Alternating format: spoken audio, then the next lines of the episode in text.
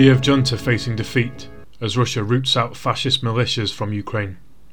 Present denazification operation is a result of 30 years of slow motion war by NATO against Russia. The Russian intervention in Ukraine, depicted ludicrously by Boris Johnson as an unprovoked attack upon a democratic country, is in fact the very belated response to a slowly unfolding aggression against Russia that has been waged over three decades. The military challenge to this long erosion of Russian security has been a long time coming and is heartily welcome. After the fall of the USSR, the Thirty Years' War. For 30 years, NATO has been conducting a slow motion war which was from the very beginning aimed at first containing and then balkanizing Russia, creating a number of divided and weakened territories on which imperialism could prey. When the Soviet Union's traitorous Mikhail Gorbachev accepted the reunification of Germany, abolishing the German Democratic Republic and selling out to imperialism, the West solemnly pledged that there would be no further eastern expansion of NATO to threaten the Russian Federation.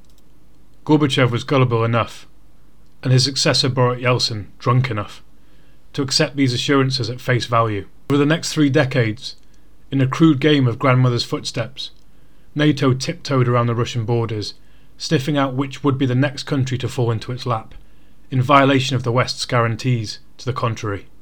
In 1999, NATO nabbed Poland, Hungary, and the Czech Republic.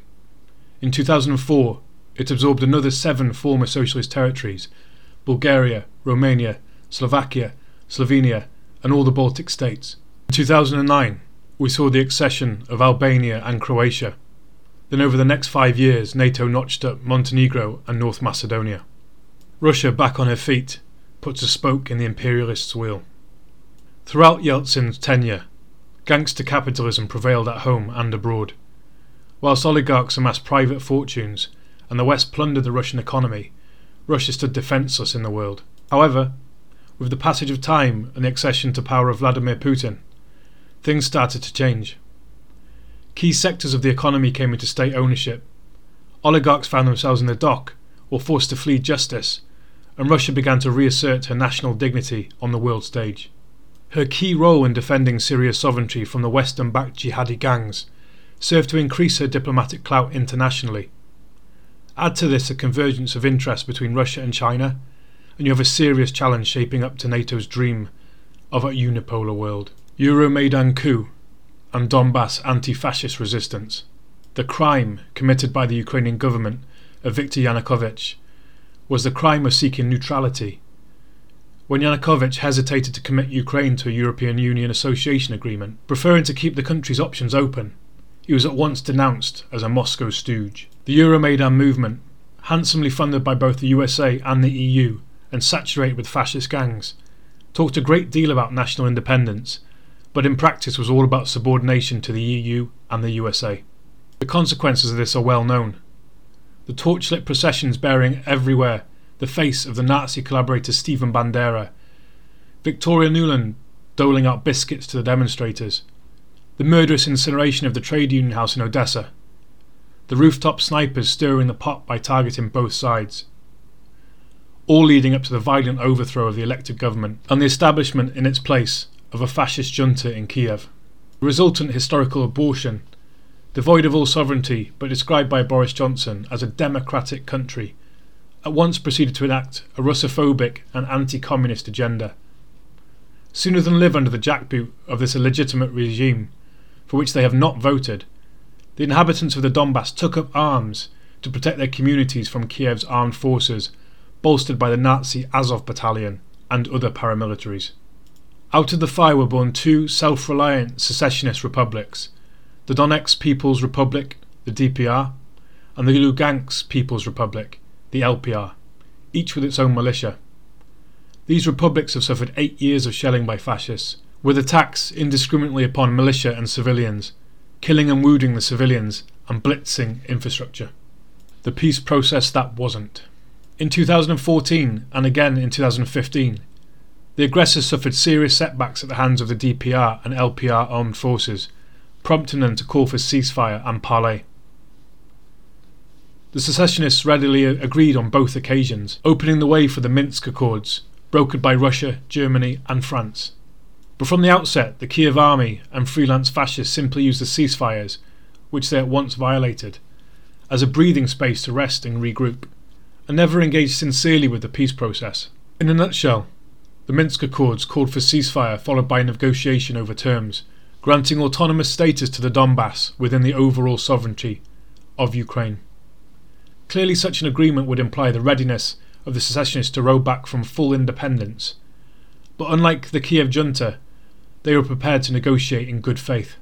Perhaps in the hope of keeping the door open to the Minsk talks, Russia has consistently referred to the DPR and LPR as self proclaimed republics. Doubtless a source of some irritation on the part of the secessionists. The decision to drop the self proclaimed caveat and openly come to the rescue of the beleaguered citizens will be welcomed by anti fascists, anti imperialists, and Democrats everywhere. Denazification, the surest path to peace. Foreign Minister Sergei Lavrov explained in his recent press conference that the aim of the present intervention is to demilitarize and denazify Ukraine, pointing out that Russia had had more than enough of fascists in wartime. Russia's aim is to restore Ukraine's neutrality, ending its vassal status to the EU, freeing it from the fascist menace posed by the small minority of Ukrainians who seek to revive that nihilistic ideology. For every Nazi collaborator in Ukraine, there were a hundred or a thousand patriots who flocked into the Red Army to rid Ukraine of the Nazi scourge. Thanks to the actions being taken now by Russian forces, millions of decent Ukrainian workers will have the chance to reclaim their lives away from the shadow of the jackboot. For NATO, too, the opportunity presents itself to take another look at Russia's proposals for a workable agreement on security in the region offering guarantees for the West in exchange for the renunciation of NATO's destabilising expansion and abdication of plans to surround Russia with heavy duty armaments aimed at Russia. The West maintains that its troops will not become involved over Ukraine, and it seems likely that it will rely on a number of economic sanctions to express its displeasure at the prospect of a demilitarised and neutral Ukraine, no longer serving as imperialist cat's paw. Some economic damage would appear inevitable, but there are factors limiting this for example, moves to exclude Russia from the SWIFT system of international payments are likely to backfire. Sanctions against Russian imports and exports are already resulting in the unintended outcome of diversifying Russia's economy. Perhaps the single most damaging move so far has been the German decision to halt the Nord Stream 2 natural gas pipeline.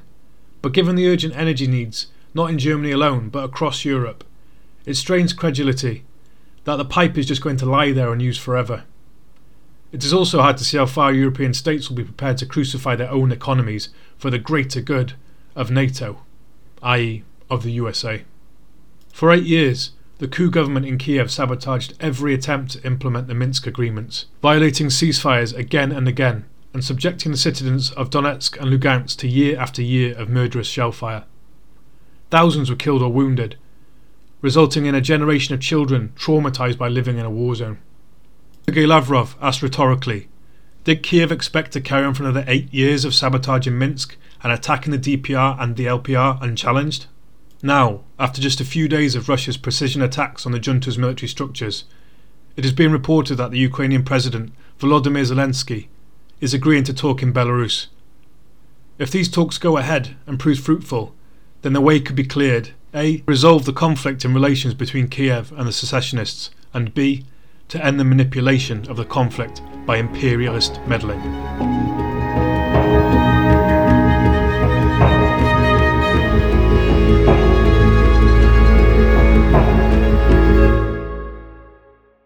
Thanks for listening to Proletarian Radio.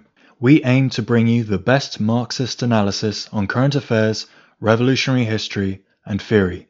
Do like, comment, subscribe, and share our content to help us reach the widest possible audience. We are a small organization with limited resources, and we need worker support if we are to grow and fulfill our mission. If you are able to make a one off or regular donation, no matter how small, please visit our website at thecommunists.org and register as a supporter.